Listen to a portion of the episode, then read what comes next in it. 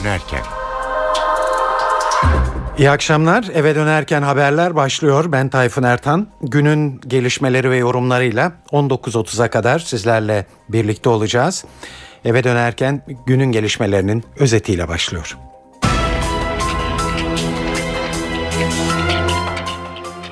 Diyarbakır'ın yeni emniyet müdürü Recep Güven'in "Dağda ölen teröriste ağlamayan insan değildir" sözleri bugün Ankara'da siyaset gündeminde yankılandı.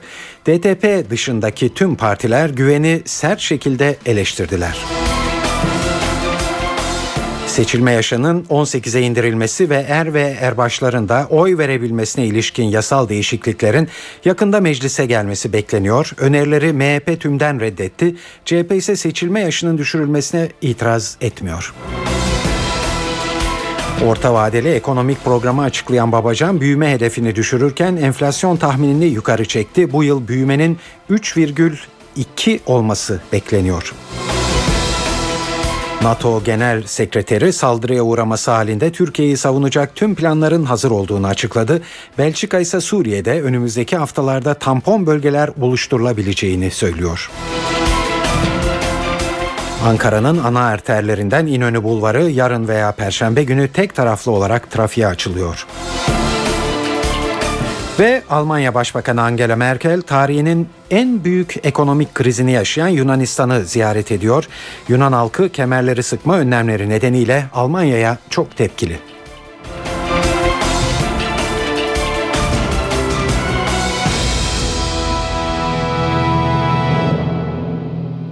İyi akşamlar. Şimdi bu haberlerin ayrıntılarına geçiyoruz. Dağda ölen teröriste ağlamayan insan değildir açıklamasıyla bir anda yeni bir siyasi tartışma yaratan Diyarbakır Emniyet Müdürü Recep Güven'in sözleri bugün Ankara'da siyaset gündeminin ilk maddesiydi. Diyarbakır'a yeni atanan Güven, geçmişte izlenen siyasetlerin bugünkü sorunların ortaya çıkmasında da etkili olduğunu söylemişti. Bu sözleri bugün siyaset dünyasında yankılandı. Kimi siyasetçiler Güven'in değerlendirmesini önümüzdeki dönem için yeni bir umut olarak gördüler. Hatta Başbakan Yardımcısı Bülent Arınç tarafından örnek alınacak bir tavır olarak da görülmüştü dün Güven'in söyledikleri. Ama siyasi partilerin tümü gayet açık ifadelerle karşı çıktılar Recep Güven'e. Kimi görevden alınmasını istedi, kimi Güven'in bölücülük yaptığını ileri sürdü. Diyarbakır Emniyet Müdürü Recep Güven şöyle demişti. Yani bu Diyarbakır'ın kaderi olmamalı. Eline silah almış, çoluk çocuk demeden, insan katleden, canavarlaşmış bir teröristi de enterne edemiyorsanız devlet değilsiniz. Ben bu iki duygu arasında gidip geliyorum. Benim yitik evladım dağa çıkmış. Keşke ulaşabilseydim. Keşke ben ona normal bir hayat sunabilseydim. Keşke onun terörist olmasına mani olabilseydim diye ağlarım. Her teröriste de içim ezilir. Evet, dünkü bültenimizde de aktarmıştık. Emniyet Müdürü Recep Güven'in bu açıklamaları ilk duyulduğu zaman acaba hükümetin yeni dönemde izleyeceği siyaseti mi yansıtıyor sorusu sorulmuştu. Hükümetin Emniyet Müdürü'nün açıklamasına nasıl baktığına yönelik ilk ipucu dün akşam Bakanlar Kurulu toplantısı sonrasında Başbakan Yardımcısı Bülent Arınç'tan gelmişti. Arınç da besbelli açıklamaları sempatiyle karşılamıştı. Çünkü dün akşam bu saatlerde şöyle diyordu. Bunu takdirle karşılıyorum. Şahsi düşüncemi ifade edeyim. O bölgedeki emniyet müdürlerimiz de şahsen bu düşünceler içerisinde olmasını ve halkla bütünleşme, kucaklaşma konusunda olumlu adımlar atmasını diliyorum. Bugün bu hava tamamen değişti. DTP dışında tüm siyasi partiler Recep Güven'in söylediklerini bir ağızdan reddettiler. Başbakan Erdoğan grup toplantısında dün Arınç'ın söylediklerinden çok farklı bir şekilde emniyet müdürüne sert çıktı ve biz evlatlarımızı katledenler için ağlamayız diye konuştu. Şunu çok açık net söylüyorum. Değerli arkadaşlar, biz evlatlarımızı katleden ve bu mücadeleler esnasında ölen terörist için ağlamadık, ağlamayız. Bunu da çok açık, net söylüyorum. Bu bizim hem insani hem vicdani görevimizdir. Bunu böyle bileceğiz. Bunu böyle bilmeye de mecburuz. Onlarla el ele olamayız. Biz kalkıp bazı şeylerle birilerini memnun etmek için bazı ifadeleri kullanamayız. Yerimizi iyi bileceğiz. Ve siyaseti bırakın siyasetçiler yapsın. Herkes kendi görevini yapacak. Ve terör örgütüyle mücadelemiz hukuk ve demokrasi içinde aynı kararlılıkla devam edecektir. Ve burada bu mücadelede tüm ölenlerimiz bizim ağlama sebebimizdir. İşte biz onun için diyoruz ki anaların gözyaşı dinsin. Biz anaların gözyaşı dinsin diye haykırırken analarımızın gözyaşına kimsenin gözyaşı ilave etmesine de hakkı yoktur. Bugünlerde şen şakrak oynayan bazı gazeteler benim bu açıklamalarımdan sonra hemen şunu tabii söyleyeceklerdir. İşte Erdoğan'dan milliyetçi söylem. Evet, bu milliyetçi söylemse milliyetçi. CHP Genel Başkanı Kemal Kılıçdaroğlu da bu konuda büyük ölçüde Başbakan'la hemfikir gözüktü. Kılıçdaroğlu Emniyet Müdürü'nün sözlerini insani gibi görünen bölücü bir söylem olarak değerlendirdi. Kılıçdaroğlu, Genelkurmay Başkanı ağlayacak, öbürü ağlayacak, bu ülkede ağlamayan ama ülkenin sorunlarına sahip çıkan birine ihtiyaç var diye konuştu.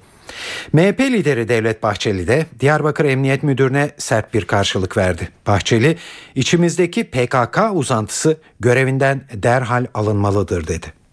Madem ki teröristlere ağlamayan insan değildir, o halde bu salonda insan bulunmamaktır. Türk milleti bu bakışa göre insan değildir. Böylesi bir insanlık bize uzak dursun. Bu insanlık tanımı bize yabancı olsun. Bu şuursuz polis müdürü kendisini ne zannetmektedir? Elinde PKK patentli insanlığı ölçüm cihazı mı vardır? Kimin insan olup olmadığını hangi vasıf ve yetkiyle dile getirmektedir? Emniyet mensuplarımızın kanına giren canilere ağlamayanları insan olmamakla itham eden bir insanlık fukarası kime yaranmaya ve kimlere mesaj vermeye çalışmaktadır? Böylesi rezil düşüncelerle Türk Polis Teşkilatı'nda nasıl görev yapmayı düşünmektedir? Herhalde Diyarbakır Polis Müdürü'nün kararnamesini Kandil ve İmralı müştereken imzalamış ve kahraman polislerimizin arasına sızdırmıştır. Bu şahsiyet Türk polisini mi temsil etmektedir yoksa Kandil'in bir piyonu mudur? Teröriste içi ezilen ama şehitlerimizi hatırlamaktan bir haber olan bu içimizdeki PKK uzantısı görevinden süratle alınmalıdır. BDP Muş Milletvekili Sırrı Sakık'sa Recep Güven'in bu ifadeleriyle meclise aslında bir mesaj yolladığı görüşünde. Evet, Türkiye'nin bir yeni sese ihtiyacı vardı. Bu ses Diyarbakır'dan seslendi. Parlamentoya bir çığlıktır. Yani bu sorunu çözün. Kürtlerin bu noktadaki haksızlıklarını ortadan kaldırın. Diyarbakır Emniyet Müdürü Recep Güven'in açıklamaları Başbakan Yardımcısı Bülent Arınç ve BDP dışında siyasi arenada evet çok fazla destek bulmadı. Öyle görünüyor gayet açık bir şekilde. Milliyet Gazetesi Ankara temsilcisi Fikret Bila, Recep Güven'in açıklamalarının amacını aştığı görüşünde. Evet, Sayın Arınç desteklemişti dün Emniyet Müdürü'nün sözlerini ama bugün Başbakan çok net bir şekilde bu sözleri yanlış bulduğunu ifade etti. Dolayısıyla Emniyet Müdürü yalnız kalmış oldu. BDP ve bazı sivil toplum kuruluşları destek verdi ama bu destek tabii yeterli bir destek değil bir emniyet müdürü için. Arkası gelebilir mi? Tabii gelebilir. Yani oraya atayan hükümet olduğuna göre ve emniyet müdürünün bu yaklaşımı da başbakan tarafından tasvip edilmediğine göre belki bir görev değişikliği söz konusu olabilir. MHP'nin de bu yönde bir talebi oldu. Tabii emniyet müdürü belki kastını aşan bir ifade kullanmış da olabilir, öyle değerlendirilebilir. Çünkü bir anlamda hani oradaki genç çocukların kandırılarak örgüt tarafından daha çıkarıldığından bahisle ve o şekilde yaşamla yitilmelerinden bahisle bir üzüntü ifade etmeye çalışırken tabii terörist sözcüğünü kullanması sanıyorum sıkıntı yarattı. Çünkü diğer taraftan da tabii şehitlerle ilgili olarak toplumda çok büyük bir duyarlılık var. İkincisi, terörist dediğiniz kişi zaten terör eylemleriyle hem yasa dışı bir iş yapmakta hem can almakta. Dolayısıyla böyle bir tarif içerisinde emniyet müdürü gibi güvenliği sağlamaktan, asayişi sağlamaktan sorumlu bir göreve gelmiş birinin biraz daha dikkatli konuşması gerekirdi diye düşünüyorum. bu sözleri bir görev değişikliğine yol açabilir veya biraz daha izlenebilir. Emniyet Müdürü bir açıklama yaparak durumu biraz daha açıklığa kavuşturarak belki yaklaşabilir. Yani benim düşüncem kastını aşan bir ifade kullandı. Şimdi onu toparlamaya çalışacaktır ama bu ifadesine başbakan düzeyinde tepki geldiği için de görev yapması çok rahat olmayabilir. Recep Güven'in sözleri siyasette aynı saflarda yer alanlar arasında bile ayrılıklara yol açtığına göre acaba bunun kamuoyunda da karşılığı var mı sorusu akla gelen bir soru. Bu soruyu Stratejik Düşünce Enstitüsü'nden Yasin Aktay şöyle yanıtlıyor. Sayın Güven'in ki çok başarılı bir emniyet müdürü aslında daha önce Siirt'te görev yapmış, değişik yerlerde çok kritik yerlerde görev yapmış, çok başarılı bir emniyet müdürü aslında. Bu yöndeki açıklamasının toplumsal karşılığı sonuçta devam eden bir savaş var ve bu savaşta ölen, şehit düşen askerler var, polisler var, emniyet kuvvetleri var.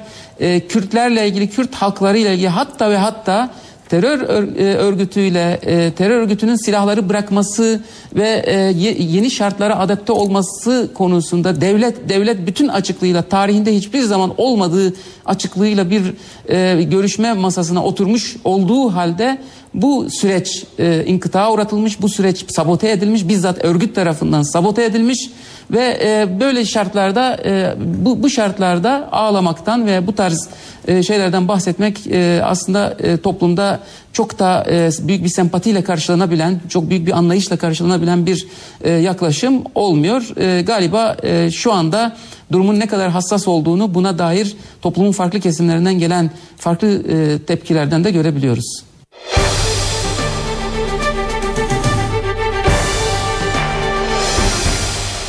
Saat 18.12 NTV Radyo'da eve dönerken haberleri dinliyorsunuz. Şimdi İstanbul'daki yol durumuna hızla bir göz atacağız. Büyükşehir Belediyesi Trafik Kontrol Merkezi'nden Murat Kazan Asması dinliyoruz. Mutlu akşamlar. Trafik yoğunluğu Anadolu yakasından Avrupa yakasına geçiş yönünde. Şu anda Fatih Sultan Mehmet Köprüsü'ndeyiz. Ataşehir'de etkili olurken sonrasına baktığımızda Ümraniye'nin açık, aynı şekilde Kavacık trafiğinin çok rahat olduğunu görüyoruz. Fakat ters yönde köprü çıkış noktasıyla Kavacık-Ümraniye istikametinde yoğun bir trafikle karşı karşıyayız. Anadolu yakasında Boğaziçi Köprüsü'nde yoğunluk Çamlıca'da henüz etkili olmadı ama hem Acıbadem ayrımında hem Kadıköy yönünde yoğunluk artmış durumda. Anadolu-Avrupa geçişinde Boğaziçi Köprüsü'nün yoğunluğu Altunhisar'da ve sonrasında devam ediyor. Avrupa-Anadolu geçişinde Boğaziçi Köprüsü'nün katılım noktalarındaki yoğunluk artıyor. Mecidiyeköy'e baktığımızda köprü önünde şu anda orta şeritte arızalanan bir araç olduğunu görmekteyiz. Aynı nokta ters yönde hareketli. Haliç Köprüsü'nün üzerinde Ceyitli Bağ'da Merter istikametindeki akış devam etmekte ama sonrasında havalimanı yönünde duran bir trafik var. Semdi Ali Beyköy'den Mahmutlu'ya bağlantı yönünde yoğunluk başladı. Ters yönse sakin. Avrupa'nın geçişinde Fatih Sultan Mehmet Köprüsü'nün girişi ve köprü üzerindeki yoğunluk Seyrantepe'ye kadar uzadı. Arka kısımda asfal trafiği köprü istikametinde yoğunlaşıyor ve diğer akşamlara göre Avrupa Anadolu geçişinde bu akşam biraz daha yoğun bir trafik yaşanacak gibi gözükmekte. En azından şu anki tablo bunu gösteriyor. Kazasız günler, iyi akşamlar. Evet, ikinci köprüde anlaşılan durum hayli kötü. Şimdi bir de yurt genelinde hava durumuna göz atacağız. Havalar aniden soğumaya başlamış görünüyor. NTV Meteoroloji Editörü Gökhan Abur önümüzdeki günler için durumu şöyle anlatıyor. İyi akşamlar. Serin ve yağışlı hava yurt genelindeki etkisini sürdürüyor. Geceler oldukça serinledi. Rüzgarlar da bir hayli zayıf. O nedenle bu gece ve yarın sabah saatlerinde Marmara ve Batı Karadeniz'de yer yer yoğun olmak üzere sis ve pus görülecek. Yarın batıda yağış giderek etkisini kaybederken Doğu Karadeniz ve Akdeniz'de kuvvetli, Doğu Anadolu'da ise yerel yağışlar devam edecek. Yağışların Rize, Artvin, Bitlis, Şırnak, özellikle de akşama doğru Alanya, Anamur, Mersin arasında çok daha kuvvetli olmasını bekliyoruz. Yarın ayrıca Aydın, Muğla, Denizli arasında yerel yağışlar görülecek. Perşembe günü Marmara'nın doğusunda hafif, Batı Akdeniz'de aralıklı, Doğu Akdeniz, Doğu Karadeniz ve İç Anadolu'nun doğusunda ise daha kuvvetli olmak üzere sağanaklar devam edecek. Doğu Karadeniz'deki sağanaklar Cuma günü daha da kuvvetlenecek. İstanbul'da yarın sabah sis oluşum var ve özellikle Boğaz kesiminde sabah saatlerinde sis bekliyoruz. Gün ortası hava az bulutlu olacak, sıcaklık gündüz 22, gecesi 17 derece olacak. Ankara yarın parçalı bulutlu, sıcaklık 22, gecesi 12 derece olacak. Perşembe günü sağanak yağışlar geliyor. İzmir yarın biraz bulutlu ve sıcaklık 25 derece. Akşamları serin, gece sıcaklık 18 dereceye kadar inecek. Hepinize iyi akşamlar diliyorum. Hoşçakalın. Başbakan Erdoğan'ın seçilme yaşının 18'e indirilmesi konusundaki önerisi siyasi gündemin bir başka sıcak gelişmesiydi bugün. Tabii aynı kapsamda bir de er ve erbaşlara seçme hakkı verilmesi konusu var.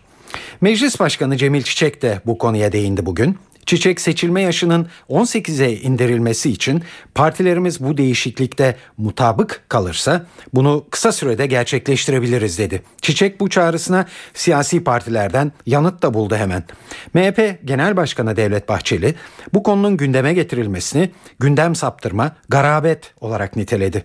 Bahçeli, Başbakan Erdoğan'ın er ve erbaşlara oy hakkı verilmesi önerisinin de kışlada kaosa neden olacağını söyledi.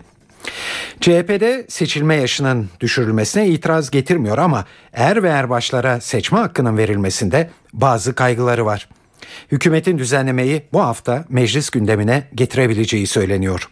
AKP milletvekili seçilebilmek için askerliğini yapmış olma şartını da kaldıracak. Ayrıntıları NTV muhabiri Ercan Gürses'ten dinliyoruz. Bir taslak hazırlanıyor ve bu taslak yavaş yavaş şekilleniyor. AK Parti grubunda bu şekillenme gerçekleşiyor ve o taslağın içerisinde iki anayasa değişikliği var. 67 ve 76. maddelerinin değiştirilmesi anayasanın ve aynı zamanda bir geçici madde eklenmesiyle ilgili düzenleme söz konusu. Tabii bunlar yapılırken bir yandan da yarın muhalefete gidecekler ve muhalefetten bu düzenlemeye destek isteyecekler. Düzenlemenin son hali şu: milletvekili seçilme şartlarının içerisinde askerliğini yapmış olma şartı var normal durumda. Ancak bunun kaldırılması gündemde. AK Parti grubunda bu ağırlık söz konusu. Askere gitmeden de aday olabilecek bir kişi milletvekilliğine. Yine bir muafiyet söz konusu olmayacak. Sadece erteleme ya da tecil söz konusu olabilecek askerliğini şayet milletvekili seçilirse bir kişi. Ve bununla birlikte taslağın üzerinde muhalefete de götürülecek düzenlemeler arasında bir kişinin askerken seçilmesi durumunda nasıl yapabileceği, bu durumun nasıl gerçekleşebileceği, yani askerliğini tamamlayıp mı meclise gelecek yoksa bunu tecil mi edecek? İki seçenek var zaten. Bununla ilgili olarak şu anda AK Parti grubunda ağırlıklı görüş önce askerliğini tamamlasın sonra milletvekilliğini yapsın, ama askerdeyken seçilme imkanı olabilecek bir kişinin, askerdeyken milletvekili seçilebilecek ama bunu tamamlayacak. Tabii diğer düzenlemeyi de hatırlatalım. Şu an itibariyle 2 maddelik anayasa değişiklik teklifi olarak düşünülen düzenlemenin içerisinde, taslak metni içerisinde bir kimse askerliğini yapmadan da, zorunlu askerliğini yapmadan da milletvekilliğine aday olabilecek. Evet, az önce MHP'nin bu önerileri garabet ve kaos sözcükleriyle geri çevirdiğini yansıtmıştık. Şimdi CHP'nin yaklaşımının ne olacağına bakalım. Genel Başkan Yardımcısı Gökhan Günaydın seçilme yaşının indirilmesine olumlu bakıyor. Ancak askerlerin oy kullanmasının bazı sakıncalarına işaret ediyor. 18 yaşa indirme çabalarını biz olumlu buluyor ve destekliyoruz. Ancak şu sorunun da yanıtlanması gerektiğini düşünüyoruz. Acaba bugün 30 yaş üzeri seçilme yeterliliğine sahiptir insanlar. Acaba bugün 30 yaş civarında siyasal partilerde milletvekili ve belediye başkanı ve meclis üyesi sayısı ve oranı kaçtır? Eğer rakamlara bakarsak, verilere bakarsak 30 yaş civarının bile seçilme yeteneği açısından, yeterliliği açısından siyasal partiler tarafından değerlendirilmeyen bir yaş aralığı olduğunu görüyoruz. 18 yaşındaki bir gencin kendi yaş grubuna ait talepleri, istemleri, dilekleri meclise, belediyeye ve diğer tüm kurumlara yansıtma gücü ve özgürlüğünün bir kere teslim edilmesi gerektiğini düşünüyorum. Gençleri siyasete katmak, onların dinamizmini, onların taleplerini siyaset kurumuna adapte etme yükümlülüğümüzün olduğunu düşünüyorum. İkinci meseleye gelince, bu askerlerin oy kullanma meselesine gelince, kışlada bulundukları süre içerisinde oy kullanamamalarını bir demokrasi açığı olarak tanımlamak mümkündür. Ancak yurttaşların oy kullanmadan evvel Türkiye'deki olan biten konusunda bilgiye sahip olma ve bu konuda bu bilgiye erişebilme yeteneğine de sahip olmaları gerekir. Acaba kışladaki askerlerimize kim siyasal propaganda yapacak? Eğer bu siyasal propaganda yapılırsa ya da bu kanallara erişimi sorunsuz olursa bu kışlaya siyasetin girmesi anlamını taşır mı, taşımaz mı? Bunun dikkatle değerlendirilmesi gerekir. İkincisi, emir komuta zinciri altında her ne kadar gizli oy, açık tasnif yapılıyor olsa da emir komuta zinciri altındaki insanların doğrudan bir zora muhatap olmasalar bile komutanlarının, amirlerinin yönlendirmeleri altında bir oy verme eğilimine girmeleri hayatın gerçekleriyle ters değildir. Dolayısıyla bu meseleyi bütün yönleriyle ele almak ve eğer mümkünse kuşkular ortadan kaldırılabiliyor ise ancak o takdirde değerlendirmeye almanın yararlı ve gerekli olacağını düşünüyorum. Şimdi bağımsız gözlemci olarak Stratejik Düşünce Enstitüsü'nden Yasin Aktay'ın da bu konudaki görüşlerine başvurduk. Türkiye'de askerde 700-800 bine yakın insanın sürekli silah altında bulunuyor olduğunu biliyoruz. Bunların hepsi oy kullanma yaşında. Bunların seçme hakkından yoksun olarak silah altında bulunuyor olması aslında demokrasimiz açısından, siyasal katılma açısından ciddi bir açık oluşturmaktadır. Ciddi bir boşluk oluşturmaktadır. Oyları gizli olduktan sonra sayımı ve oy verme gizli olduktan sonra bu gizlilik temin edildikten sonra insanların kime gidip oy verecekleri kolay kolay bilinemedikten sonra üzerlerinde bir baskının olması söz konusu olmayabilir. Yani bu çözülmeyecek bir sorun değil kanaatime göre. 18 yaş meselesine gelince, 18 yaş meselesi de artık dünya demokrasilerinde siyasal katılmanın, yani seçebilenin aynı zamanda seçilebilmesi de söz konusu olabilmelidir. Bu da daha ideal bir demokrasi için alınması gereken bir tedbir, daha doğrusu atılması gereken bir adım olarak düşünülmektedir.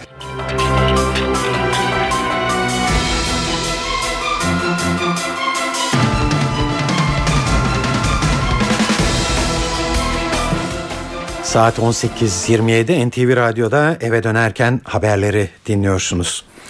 Hükümet büyüme hedefini revize etti ve düşürdü. Orta vadeli ekonomik programı açıklayan Başbakan Yardımcısı Babacan, büyüme hedefini düşürürken enflasyon tahminini de yukarı çekti. Bu durumda bu yıl büyümenin %3,2, enflasyonun da %7,4 olması bekleniyor.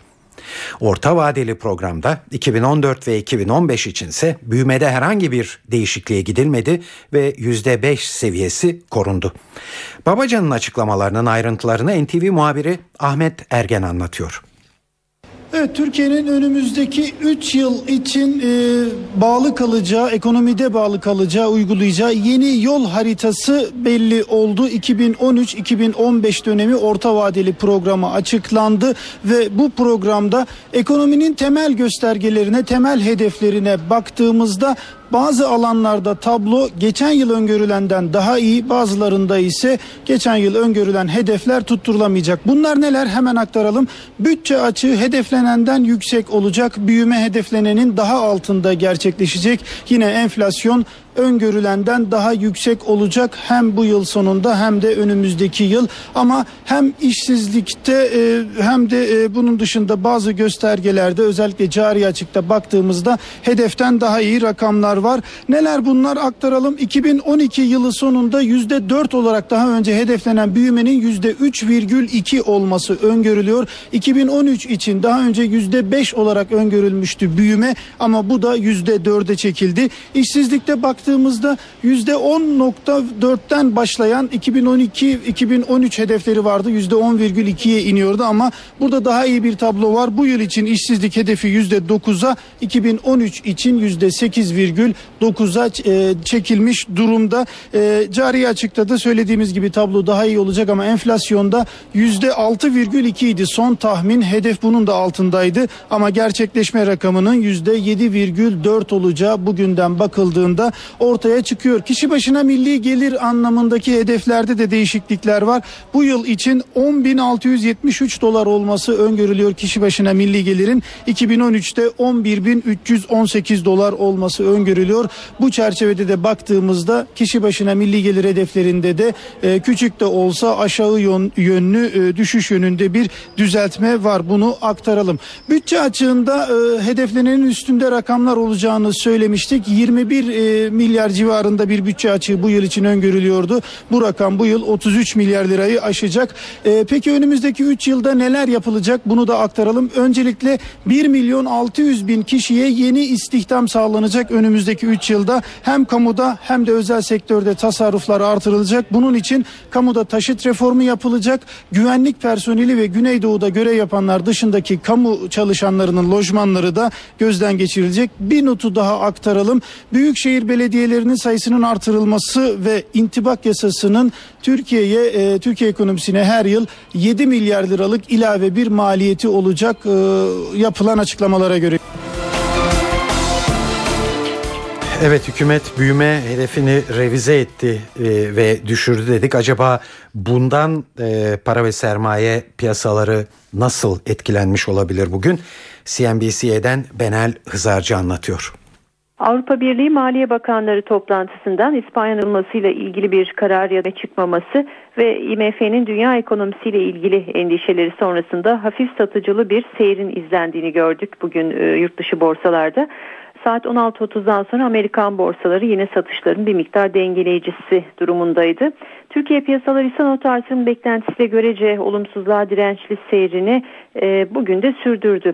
Son günlerde özellikle YMKB'deki banka hisselerine yönelik olumlu gelen raporlar, al tavsiyeleri ve Türkiye ekonomisine ilişkin gelen olumlu değerlendirmelerde borsanın satışlara karşı dirençli kalmasında etkili oluyor.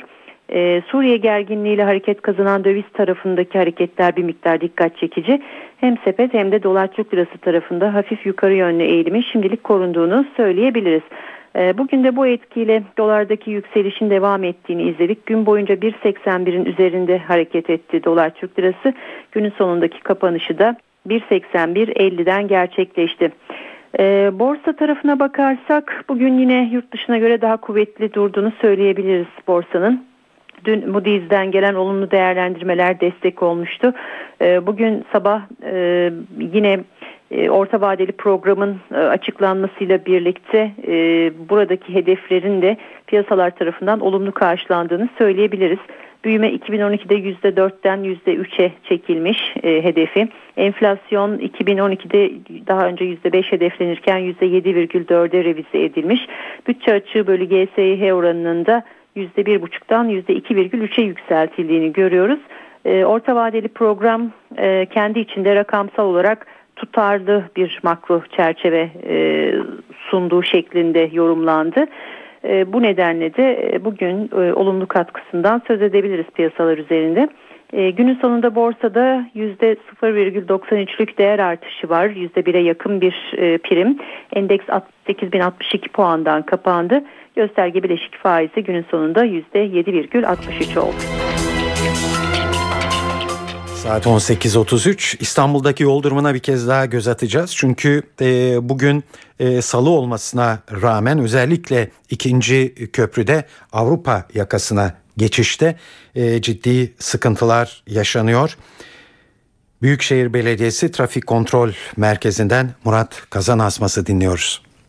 Mutlu akşamlar. Trafik yoğunluğu Anadolu yakasından Avrupa yakasına geçiş yönünde. Şu anda Fatih Sultan Mehmet Köprüsü'ndeyiz. Ataşehir'de etkili olurken sonrasına baktığımızda Ümraniye'nin açık, aynı şekilde Kavacık trafiğinin çok rahat olduğunu görüyoruz. Fakat ters yönde köprü çıkış noktasıyla Kavacık-Ümraniye istikametinde yoğun bir trafikle karşı karşıyayız. Anadolu yakasında Boğaziçi Köprüsü'nde yoğunluk Çamlıca'da henüz etkili olmadı ama hem Acıbadem ayrımında hem Kadıköy yönünde yoğunluk artmış durumda. Anadolu Avrupa geçişinde Boğaziçi Köprüsü'nün yoğunluğu Altınhisar'da ve sonrasında devam ediyor. Avrupa Anadolu geçişinde Boğaziçi Köprüsü'nün katılım noktalarındaki yoğunluk artıyor. Mecidiyeköy'e baktığımızda köprü önünde şu anda orta şeritte arızalanan bir araç olduğunu görmekteyiz.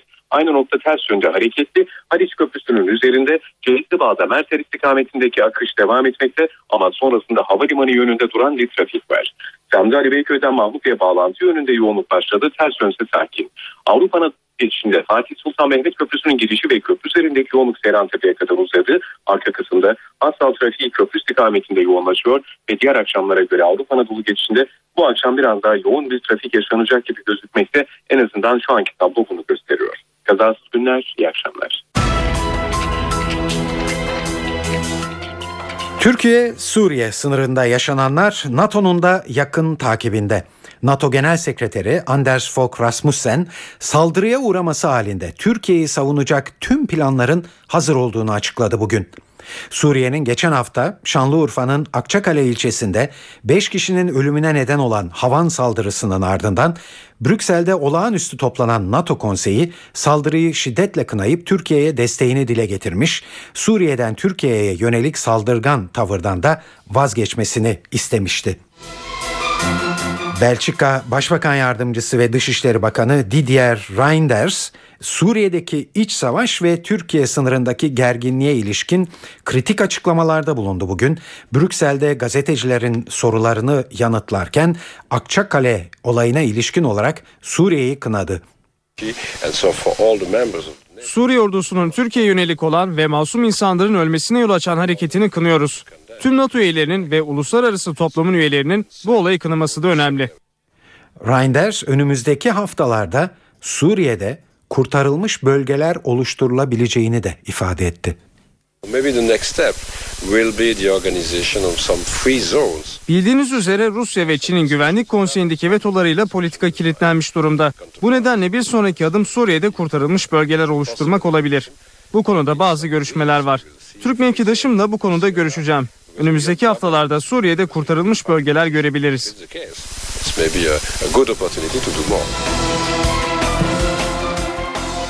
Evet, sırada Ankaralıları yakından ilgilendiren bir haber var. Ulaştırma, Denizcilik ve Haberleşme Bakanı Binali Yıldırım, 22 Haziran'dan bu yana kapalı olan Ankara'nın ana arterlerinden İnönü Bulvarı'nın yarın veya Perşembe günü tek taraflı olarak trafiğe açılacağını söyledi.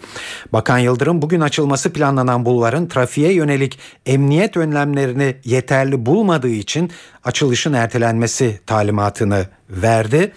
Bulvarın Kızılay-Çay yolu istikametinin en geç Perşembe günü, karşı istikametin ise 15 gün içinde açılacağını söyledi. Binali Yıldırım, Kızılay-Çay yolu metro hattının ise en geç Ekim 2013'te kullanıma açılacağını belirtti. İlk ray kaynağı yılbaşına kadar yapılacak diye konuştu. Ankara İnönü Bulvarı'nda metro çalışmaları sırasında 22 Haziran'da oluşan göçükte bir vatandaşın hayatını kaybetmesinin ardından yol trafiğe kapatılmıştı. Fenerbahçe ile devam ediyoruz. Alex de Souza'nın dünkü tartışma yaratan açıklamalarına kulübün bugün nasıl bir tepki vereceği merak konusuydu. Hatta Fenerbahçe yönetiminden bir ismin bugün bir basın toplantısı düzenleyerek Alex'in iddialarına yanıt vereceği konuşuluyordu. Alex dün 2 saat süren basın toplantısında Fenerbahçe Teknik Direktörü Aykut Kocaman'ı ve yönetimi eleştirmişti. Ancak bugün beklenen olmadı ve Fenerbahçe yönetimi sadece resmi internet sitesinden bir açıklama yapmakla yetindi. Kulüpten yapılan açıklamaya dün Alex'in sözlerinin doğru bulunmadığının iması hakimdi. Açıklamada şöyle diyordu, bir kısmını aynen aktarıyoruz şimdi sizlere. Dün kaptanı olduğu takımın mahremine ve özeline dair yaptığı ayrıntılı açıklamalar kamuoyunun malumudur. Daha önce açıklamış olmamıza rağmen bu konu hakkında basın toplantısı düzenlemeyeceğimizi ve sessizliğimizin nedeninin de konunun diğer tarafının, yani Fenerbahçe kaptanı Alex olmasından kaynaklandığını kamuoyunun bilgilerine sunarız. Gerek Alex'in taraftarlarımızın aklında ve gönlünde edindiği yeri koruyabilmesi ve gerekse açıklamasında belirttiği jübile hayalini gerçekleştirebilmesi adına konuya dair açıklama yapmayacağımızı ve kendisini Fenerbahçe kaptanı Alex de Souza'nın açıklamalarıyla baş başa bıraktığımızı belirtiriz.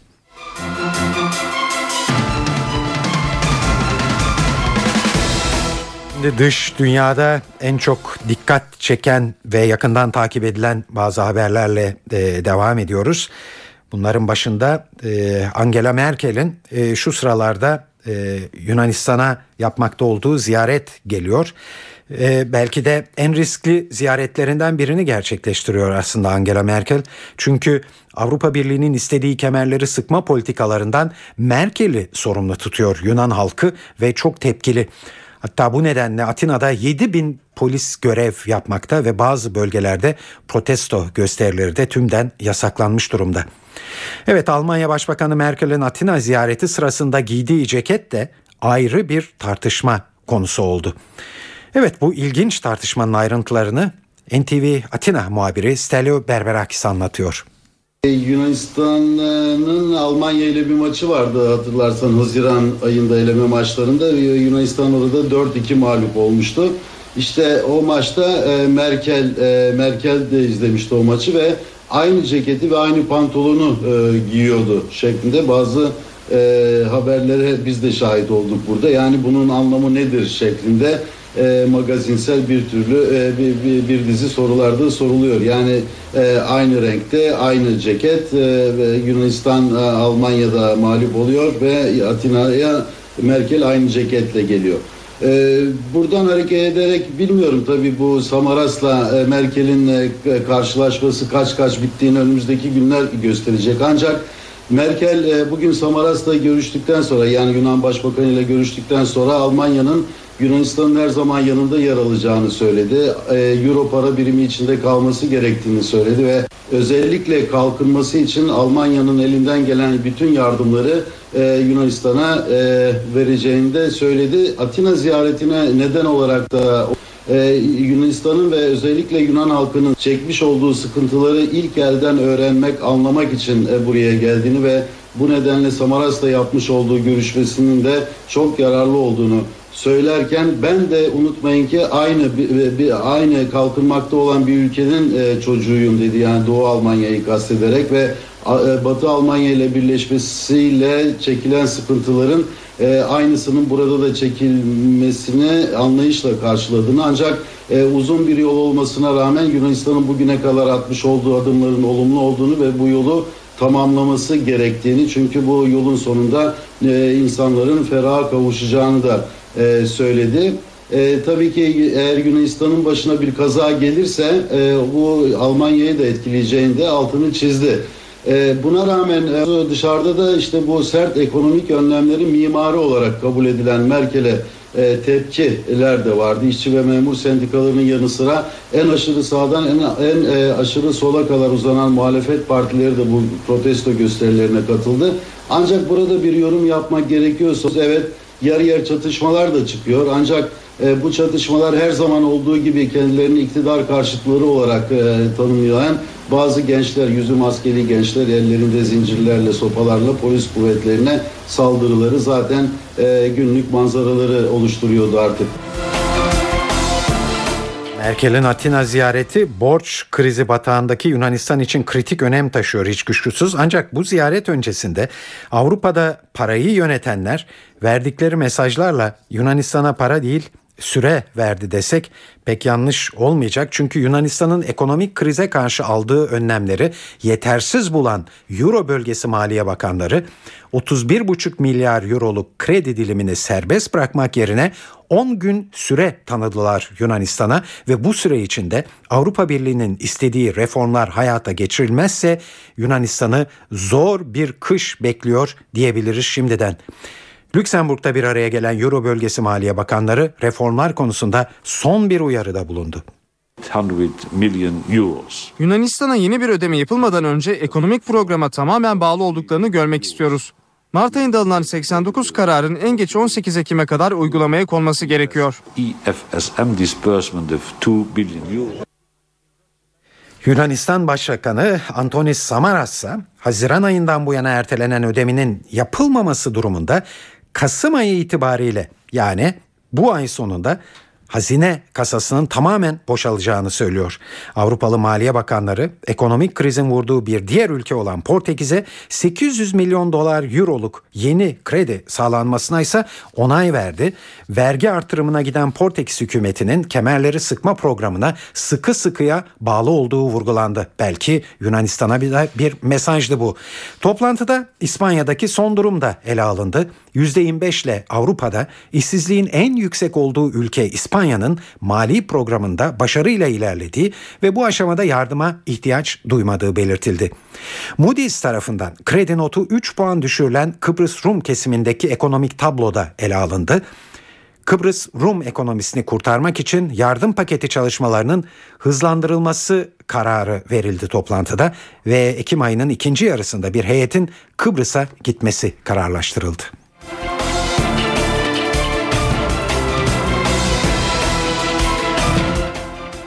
Irak, Rusya'dan 4 milyar dolar değerinde silah satın alacak. Anlaşma, Irak Başbakanı Nuri El Maliki'nin Moskova'da Rusya Başbakanı Dimitri Medvedev'le yaptığı görüşmede sağlandı. Rus basınına göre anlaşma 30 adet saldırı helikopteri ve 42 füze sistemi içeriyor. Bu anlaşmayla Rusya, Amerika Birleşik Devletleri'nin ardından Irak'a en çok silah satan ikinci ülke oluyor. Irak ayrıca savaş uçaklarıyla zırhlı askeri araçlar satın almak için Rusya ile görüşmelerini sürdürüyor. 3 günlük ziyaret için Rusya'da bulunan Maliki yarın da Devlet Başkanı Vladimir Putin'le görüşecek. Görüşmelerde Suriye krizinin de tabii gündeme gelmesi bekleniyor. Mısır Cumhurbaşkanı Muhammed Mursi, Mübarek yönetiminin yıkılmasıyla sonuçlanan ayaklanma sırasında tutuklanan ve yargılananlar için genel af çıkardı. Yönetimdeki 100. gününü dolduran Mursi'nin sosyal paylaşım sitesinden duyurduğu afla yargılanmayı bekleyen ve halen cezaevinde olanlar serbest kalıyor. Cinayetle yargılanan veya bundan suçlu bulunanlarsa af kapsamı dışında. Devrimi gerçekleştiren gençlere göre afla birlikte askeri konsey döneminde tutuklanan ve mahkum edilen en az 5000 kişi serbest kalacak. Mursi daha önce de askeri mahkemelerde yargılanan yüzlerce sivili affetmişti. Küba devriminin efsanevi liderlerinden Che Guevara ölümünün 45. yılında törenle alındı. Che Guevara'nın mezarının bulunduğu anıt önünde binlerce Kübalı toplandı. Devrimin lideri Fidel Castro ise hastalığı yüzünden törende yer almadı. Venezuela Devlet Başkanı Hugo Chavez'in geçen günkü seçim zaferi de unutulmadı törende. Che, kardeş ülkemiz Venezuela'da Hugo Chavez'in zaferini görse gurur duyardı. Che ve Fidel'den ilham alan Hugo Chavez, Amerikan emperyalizmine karşı bir seçim zaferi daha yakaladı. Che'nin kızı Aleida Guevara da Chavez'in zaferinin Latin Amerika'nın zaferi olduğunu söyledi.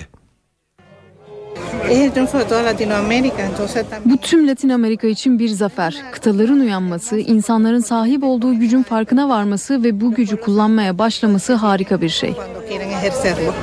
Arjantinli devrimci Che Guevara, Küba devriminin ardından 1966'da Havana'dan ayrılarak Bolivya'ya geçmişti.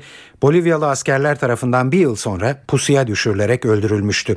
Che'nin mezarı yıllar sonra tespit edilmiş ve Bolivya'dan Küba'ya taşınmıştı.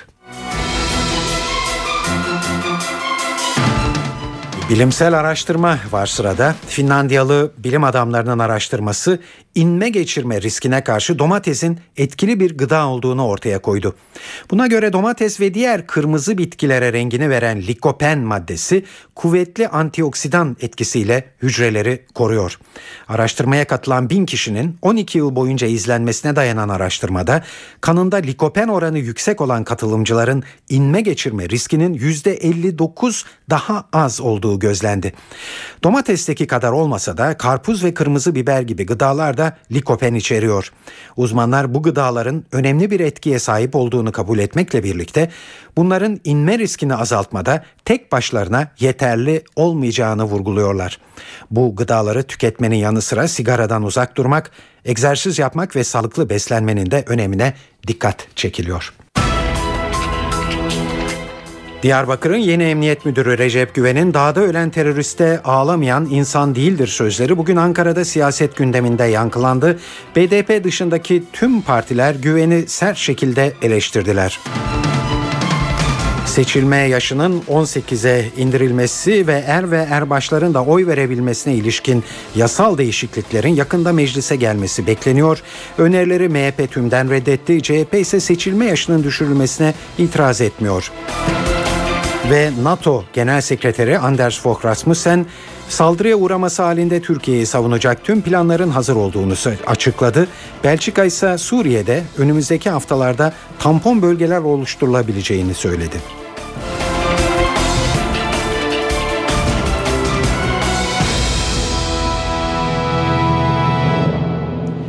Dağda ölen teröriste ağlamayan insan değildir açıklamasıyla bir anda yeni bir siyasi tartışma yaratan Diyarbakır Emniyet Müdürü Recep Güven'in sözleri bugün Ankara'da siyaset gündeminin ilk maddesiydi. Recep Güven şöyle konuşmuştu. Yani bu Diyarbakır'ın kaderi olmamalı. Eline silah almış, çoluk çocuk demeden, insan katleden, canavarlaşmış bir teröristi de enterne edemiyorsanız devlet değilsiniz. Ben bu iki duygu arasında gidip geliyorum. Benim yitik evladım dağa çıkmış. Keşke ulaşabilseydim. Keşke ben ona normal bir hayat sunabilseydim. Keşke onun terörize olmasına mani olabilseydim diye ağlarım. Her teröriste de içim ezilir. Evet, dünkü bültenimizde de aktarmıştık. Recep Güven'in bu açıklamaları ilk duyulduğu zaman acaba hükümetin yeni dönemde izleyeceği siyaseti mi yansıtıyor sorusu duyulmuştu. Hükümetin emniyet müdürünün açıklamasına nasıl baktığına yönelik bir ipucu da dün akşam Bakanlar Kurulu toplantısı sonrasında Başbakan Yardımcısı Bülent Arınç'tan gelmişti. Arınç bu sözlerin örnek alınması gerektiğini söylemişti. Ama bugün Ankara'da bu hava tamamen değişmiş durumdaydı. En azından AKP açısından başta. Başbakan Erdoğan grup toplantısında dün Arınç'ın söylediklerinden çok farklı bir şekilde emniyet müdürüne sert çıktı. Şunu çok açık, net söylüyorum. Değerli arkadaşlar, biz evlatlarımızı katleden ve bu mücadeleler esnasında ölen terörist için ağlamadık, ağlamayız. Bunu da çok açık, net söylüyorum. Bu bizim hem insani hem vicdani görevimizdir. Bunu böyle bileceğiz. Bunu böyle bilmeye de mecburuz. Onlar da el ele olamayız. Biz kalkıp bazı şeylerle birilerini memnun etmek için bazı ifadeleri kullanamayız. Yerimizi iyi bileceğiz. Ve siyaseti bırakın siyasetçiler yapsın. Herkes kendi görevini yapacak. Ve terör örgütüyle mücadelemiz hukuk ve demokrasi içinde aynı kararlılıkla devam edecektir. Ve burada bu mücadelede tüm ölenlerimiz bizim ağlaman sebebimizdir. İşte biz onun için diyoruz ki anaların gözyaşı dinsin. Biz anaların gözyaşı dinsin diye haykırırken analarımızın gözyaşına kimsenin gözyaşı ilave etmesine de hakkı yoktur. Bugünlerde şen şakrak oynayan bazı gazeteler benim bu açıklamalarımdan sonra hemen şunu tabii söyleyeceklerdir. İşte Erdoğan'dan milliyetçi söylem. Evet, bu milliyetçi söylemse milliyetçi. CHP Genel Başkanı Kemal Kılıçdaroğlu da bu konuda büyük ölçüde Başbakan'la hemfikir olduğunu gösterdi. Kılıçdaroğlu emniyet müdürünün sözlerini insani gibi görünen bölücü bir söylem olarak değerlendirdi. Kılıçdaroğlu, Genelkurmay Başkanı ağlayacak, öbürü ağlayacak, bu ülkede ağlamayan ama ülkenin sorunlarına sahip çıkan birine ihtiyaç var diye konuştu. MHP'ye gelirsek, MHP lideri Devlet Bahçeli de Diyarbakır Emniyet Müdürü'ne şöyle bir karşılık verdi. Madem ki teröristlere ağlamayan insan değildir, o halde bu salonda insan bulunmamaktır. Türk milleti bu bakışa göre insan değildir. Böylesi bir insanlık bize uzak dursun, bu insanlık tanımı bize yabancı olsun. Bu şuursuz polis müdürü kendisini ne zannetmektedir? Elinde PKK patentli insanlığı ölçüm cihazı mı vardır? Kimin insan olup olmadığını hangi vasıf ve yetkiyle dile getirmektedir? Emniyet mensuplarımızın kanına giren canilere ağlamayanları insan olmamakla itham eden bir insanlık fukarası kime yaranmaya ve kimlere mesaj vermeye çalışmaktadır? Böylesi rezil düşüncelerle Türk Polis Teşkilatı'nda nasıl görev yapmayı düşünmektedir? Herhalde Diyarbakır Polis Müdürü'nün kararnamesini Kandil ve İmralı müştereken imzalamış ve kahraman polislerimizin arasına sızdırmıştır. Bu şahsiyet Türk polisini mi temsil etmektedir yoksa Kandil'in bir piyonu mudur? Teröriste içi ezilen ama şehitlerimizi hatırlamaktan bihaber olan bu içimizdeki PKK uzantısı görevinden süratle alınmalıdır. Evet, MHP'ye göre Diyarbakır yeni Emniyet Müdürü Recep Güven PKK uzantısıdır. Evet, bu açıklamalarına Güven'in AKP'den, CHP'den ve MHP'den gelen tepkiler böyleydi. Bir istisna vardı. BDP'den gelen açıklama, Muş Milletvekili Sırrı Sakık, Recep Güven'in bu ifadelerle meclise bir mesaj yolladığı görüşünde. Evet, Türkiye'nin bir yeni sese ihtiyacı vardı. Bu ses Diyarbakır'dan seslendi. Parlamentoya bir çığlıktır. Yani bu sorunu çözün, Kürtlerin bu noktadaki haksızlıklarını ortadan kaldırın.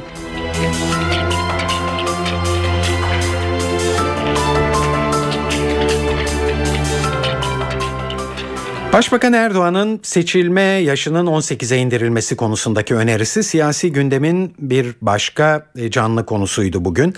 Tabii aynı kapsamda bir de er ve erbaşlara seçme hakkı verilmesi konusu var. Meclis Başkanı Cemil Çiçek de bu konuya değindi bugün. Çiçek, seçilme yaşının 18'e indirilmesi için partilerimiz bu değişiklikte mutabık kalırsa bunu kısa sürede gerçekleştirebiliriz dedi. Ve Çiçek'in bu çağrısına siyasi partilerden hemen yanıt geldi. MHP Genel Başkanı Devlet Bahçeli bu konunun gündeme getirilmesini gündem saptırma ve garabet olarak niteledi. Bahçeli, Başbakan Erdoğan'ın er ve erbaşlara oy hakkı verilmesi önerisinin de kışlada kaosa yol açacağını ifade etti. Evet, şimdi ayrıntıları NTV muhabiri Ercan Gürses'ten dinliyoruz. Bir taslak hazırlanıyor ve bu taslak yavaş yavaş şekilleniyor. AK Parti grubunda bu şekillenme gerçekleşiyor ve o taslağın içerisinde iki anayasa değişikliği var. 67 ve 76. maddelerinin değiştirilmesi anayasanın ve aynı zamanda bir geçici madde eklenmesiyle ilgili düzenleme söz konusu. Tabii bunlar yapılırken bir yandan da yarın muhalefete gidecekler ve muhalefetten bu düzenlemeye destek isteyecekler. Düzenlemenin son hali şu: milletvekili seçilme şartlarının içerisinde askerliğini yapmış olma şartı var normal durumda. Ancak bunun kaldırılması gündemde. AK Parti grubunda bu ağırlık söz konusu. Askere gitmeden de aday olabilecek bir kişi milletvekilliğine. Yine bir muafiyet söz konusu olmayacak. Sadece erteleme ya da tecil söz konusu olabilecek askerliğini, şayet milletvekili seçilirse bir kişi.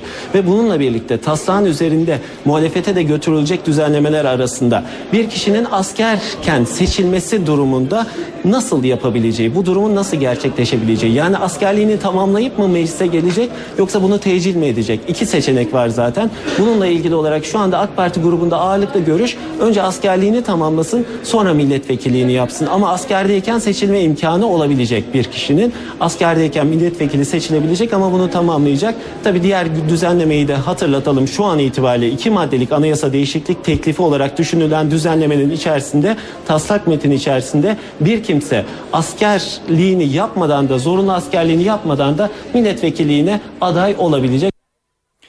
Evet, saat 19.09. Bu konuda az önce MHP'nin önerilere garabet ve kaos sözcükleriyle tepki verdiğini duyurmuştuk.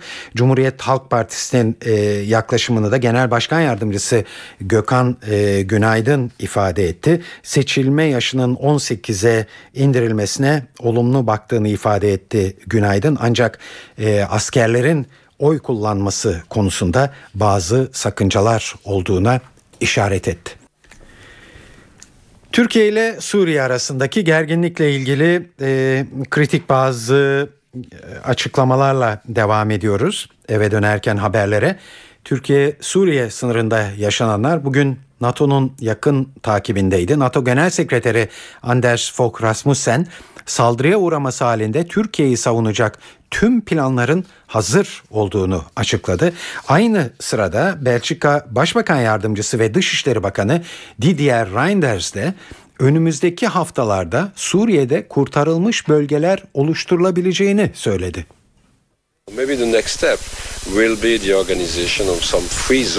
Bildiğiniz üzere Rusya ve Çin'in Güvenlik Konseyi'ndeki vetolarıyla politika kilitlenmiş durumda. Bu nedenle bir sonraki adım Suriye'de kurtarılmış bölgeler oluşturmak olabilir.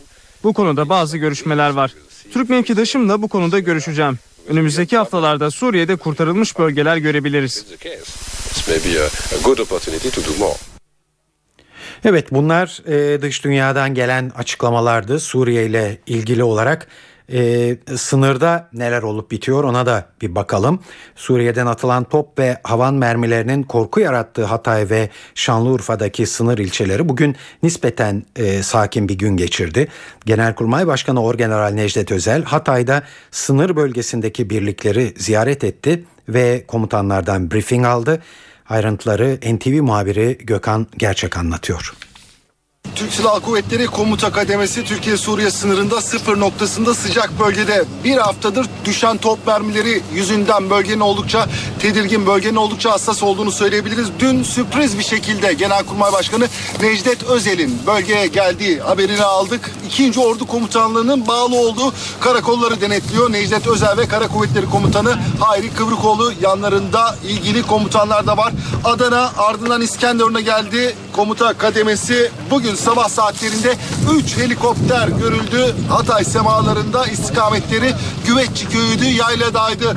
3 gün önce top mermilerinin düştüğü bölgeler. Buralar ilgili jandarma karakollarına gitti. Necdet Özel ve kuvvet komutanları burada ilgililerden, komutanlardan briefing aldılar. Birliklerin savaşa hazırlık durumlarıyla ilgili bilgi aldılar. Evet, bu ziyaretin hemen ardından bu bölgeye geldi. Necdet Özel ve beraberindekiler ziyaret jandarma karakoluna geldiler. Aynı şekilde bilgi aldılar. 2 gün boyunca düşen havan toplarını anlatıyoruz bu bölgeden. Necdet Özel de konuyla ilgili değerlendirmelerde bulundu komutanlarla. Evet, bu konuda bir de Ankara'dan son bir bilgi ekleyelim. Meclis İnsan Hakları Komisyonu Suriyeli sığınmacıların kaldığı Hatay'daki Apaydın kampı ile ilgili raporunu tamamladı. Sığınmacıların kampta silahlı eğitim gördüğü iddiasının gerçeği yansıtmadığı bildirildi. Ayrıca kampta kalan sığınmacıların askeri eğitim aldığı ve Suriye'ye geçerek buradaki çatışmalara katıldığı iddialarının da fiziken ve mantıken mümkün olmadığı belirtildi.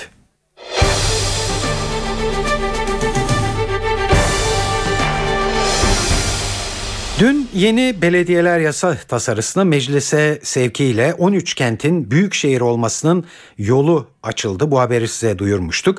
Peki ama büyükşehir olmak avantaj mı, dezavantaj mı? Yeni yasa tasarısı bu tartışmayı da beraberinde getirdi. Büyükşehir olması beklenen 13 kente farklı görüşler hakim. Örneğin Denizli'de yaşayanlar karardan gayet memnunlar. Şu an biraz daha hizmet yönünden farklılaşır, hızlanır. En azından bazı şeyler daha hızlanır. İyi olur tabii. Gelişir mi Denizli? Denizli yerinde durmuyor. Devamlı ilerliyor. Büyükşehir oluşu faydası olur tabii. 2 büyük deprem yaşayan Vanlılar da kentlerinin bir an önce büyükşehir statüsü kazanmasını istiyor. Çok da mutlu olduk. Aslında Van hak ediyor bunu da. Doğrusunu isterseniz de biraz geç kalınmış. Fakat... bu takdirin verilmesi, yani ben takdir ediyorum. Vallahi olursa çok güzel olur. Van'ın her tarafına imar girer. Van daha çok değer kazanır. Eskiden daha çok hizmet olur Van'da. Karadeniz'in en büyük kentlerinden Trabzon'da ise halk büyükşehir olmanın pek de avantajlı olacağını düşünmüyor. Farklı düşünenler de var. Karadeniz'in en büyük kentlerinden Trabzon'da ise halk büyükşehir olmanın pek de avantajlı olacağını düşünmüyor. Vergiler artar. Ondan sonra yani külfet çoğalır. Belediyecilik olduğu için bence yani bir dezavantaj. Büyük olursanız geliriniz de büyür. Dolayısıyla size hizmetler de büyür. Oradan da hizmetlerinde daha fazla pay alırsınız. Ama yaşayan insanlara dönecek olursan yaşayan insanlar da bu aldığı fazla hizmetin bedelini daha fazla ödemek durumunda kalır. Evet, yasayla büyükşehir olması beklenen diğer iller Aydın, Balıkesir, Hatay, Malatya, Manisa, Kahramanmaraş, Mardin, Muğla, Tekirdağ ve Şanlıurfa.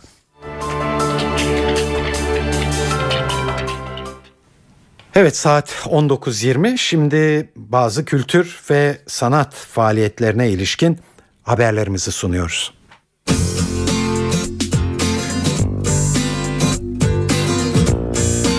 Klasik ve doğu müziğinin iç içe olduğu eserleriyle dikkat çeken İbrahim Maluf bu akşam Garaj İstanbul'a konuk oluyor. Babasının 1960'larda icat ettiği geleneksel trompetiyle eserlerini yorumlayan sanatçı saat 22'de sahnede olacak. Fransız piyanist Yves Riser ve Japon davulcu Yuko Oshima'dan oluşan Danki Manki grubu da bugün Akbank Sanat'ta konser veriyor. Farklı sound ve müziğiyle alışıldık caz düzeninin dışına çıkan ikilinin konseri saat 19'da başlayacak. Pera Müzik Festivali de caz piyanisti ve besteci Evrim Demirel'in konseriyle sürüyor. Bu yıl geleneksel müzik unsurlarına yeni bir bakış açısıyla yorumladığı Ada adlı albümüyle müzikseverlerin karşısına çıkan Demirel saat 21.30'da Salon İKSV'de olacak. İstanbul Üniversitesi'nin düzenlediği Bidolu Fest kapsamında da bugün Emre Aydın konseri var. Avcılar Kampüsü'nde gerçekleşecek konser saat 21'de. Bugün ayrıca Çağrı Sersel Trio saat 19'da Sabancı Üniversitesi Gösteri Merkezi'nde, Meet the Beatles saat 22.30'da Beyoğlu Hayal Kahvesi'nde, Saki Çimen'de saat 22'den itibaren Must Live Music Club'da olacak. Dünyaca ünlü koreograf Saburo Che Guevara, Obsesyon adlı gösterisiyle 6. Aydeniz Festivali'ne konuk oluyor. İmkansız arzuların ve içsel çatışmaların betimlemesini gözler önüne seren Che Guevara, bu eserinde senaryosunu Luis Buñuel ve Salvador Dali'nin kaleme aldığı sürrealist kısa film Endülüs Köpeği'nden ilham alıyor. Gösteri saat 20'de Haliç Kongre Merkezi Sadabat Salonu'nda. Donizetti'nin en ünlü operalarından biri olan Aşk İksiri de bugün Kadıköy Süreyya Operası'nda görülebilir. İstanbul Devlet Opera ve Balesi sanatçıları tarafından sahneye konulan eser saat 20'de başlayacak. Bir de sergi önerimiz var. Sabancı Müzesi, ünlü Fransız ressam Monet'in tablolarını bugün itibariyle sanatseverlerin beğenisine sunuyor. Sergi özellikle izlenimcilik akımını başlatan Monet'in kendi elleriyle yarattığı ve hayatının son 30 yılını içeren olgunluk döneminin ana malzemesini oluşturan Giverny'deki bahçesine yoğunlaşıyor. Monet'in Bahçesi adlı sergi 6 Ocağı kadar açık olacak. İstanbul dışında neler olduğuna bakalım şimdi de. Berlin Gençlik Senfoni Orkestrası bugün Ankara'da. Repertuarında başta çağdaş besteciler olmak üzere uluslararası birçok bestecinin eserlerini bulunduran orkestranın şefliğini Türkiye'deki bu ilk konserinde Gürer Aykal yönetecek. Orkestranın solisti ise çalışmalarını yurt dışında sürdüren fagotçu Selim Aykal. Berlin Gençlik Senfoni Orkestrası bugün saat 20.30'da MEP Şura Salonu'nda olacak. 22. Akbank Caz Festivali'nin konserlerinden biri de bugün Ankara'da gerçekleşiyor. Türk müzisyen Behzat Üez ve Hollandalı saz ustası Steven Kemperman'ın oluşturdukları Barana adlı grup Bilkent Üniversitesi'ne konuk oluyor. İkili saat 19'da sahnede olacak. Bursa Devlet Tiyatrosu da Ahmet Vefik Paşa sahnesinde bugün Kuzguncuklu Fazilet adlı oyunu sahneliyor. Yılmaz Karakoyunlu'nun yazıp Galip Erdal'ın yönettiği oyunda 1940'ların başında kazanç için her yolu mübah bilen Fazilet'in öyküsü anlatılıyor. Oyunun başlama saati 20. 49. Antalya Altın Portakal Film Festivali de devam ediyor. Festival kapsamında bugün Migros Sinemaksimum Salon 7'de Tepelerin Ardında adlı film gösterilecek. Romanya kırsalında bir Ortodoks manastırında geçen bir öykü anlatan film, Cannes'da en iyi senaryo ve en iyi kadın oyuncu ödüllerine layık görülmüştü. Film saat 20.30'da başlayacak. Aynı saatlerde Aksim Plaza'da ise Ben Zeytli'nin yönetmenliğini üstlendiği Düşler Diyarı adlı film var. Akşam evdeyseniz eğer CNBC'de The Producers adlı filmi izleyebilirsiniz. Nathan Lane, Matthew Broderick ve Uma Thurman'ın rol aldığı film saat 22'de başlayacak. E2'de ise saat 22'de Conan, 23'te Treme, ardından da Breaking Bad adlı diziler var. Star TV'de ise bugün saat 20'de Evlerden Biri, 22.15'te İşler Güçler adlı dizilerin yeni bölümleri ekrana gelecek. Ve dönerken haberler bu akşam da burada sona eriyor. Bu akşam yayınımızın editörlüğünü Onur Koçaslan, stüdyo teknisyenliğini de İsmet Tokdemir yaptı. Ben Tayfun Ertan. Hepinize iyi akşamlar diliyorum. Hoşçakalın. NTV Radyo